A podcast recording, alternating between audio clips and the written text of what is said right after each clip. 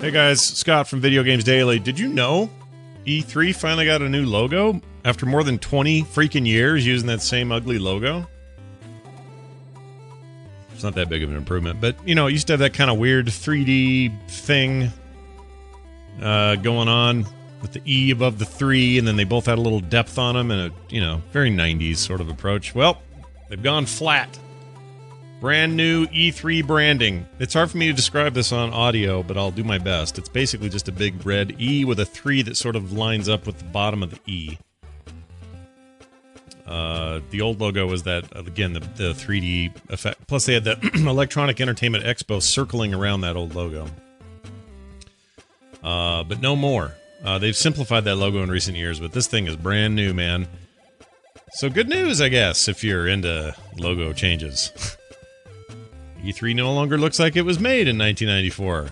E3 looks like a modern day product thing now.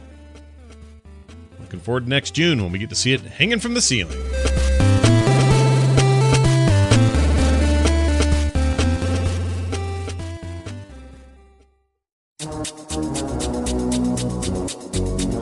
Contact. Ah, FIFA.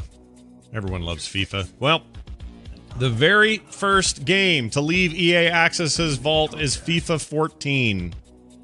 So get it while you still can if you want the older FIFA game.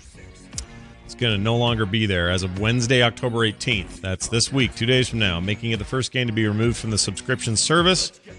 Customers got a lengthy heads up a while back. Uh, it was back in mid July, it looks like. Publisher has not yet given a reason for the decision. I mean, it's their game and they control it, so I don't know why they care. But they told uh, a couple of websites today in a statement that FIFA 14 is being removed from the vault due to a unique circumstance specific to the title. When asked for more info, representatives said they were unable to disclose additional details at this time. Maybe music, music license running out, something weird like that. Uh, nobody, nobody knows for sure. The game was originally released in September of 2013. It was the initial lineup for EA's Access games, or was among those games. Battlefield 4, Madden NFL 25, and Peggle 2 were all part of the program when it launched in August of 2014. Uh, bottom line is, I'm guessing if you're a huge FIFA fan, you've already long bought that game and are already playing the latest one. So I don't know if too many of you are going to care. However, uh, the company said in July, we're sad to see any title leave the collection, and rest assured that we'll do our best to limit removals in the future. But it remains to be seen if this will be the last one. So there it is FIFA 14, leaving the vault, making room for, oh, I don't know, FIFA 15.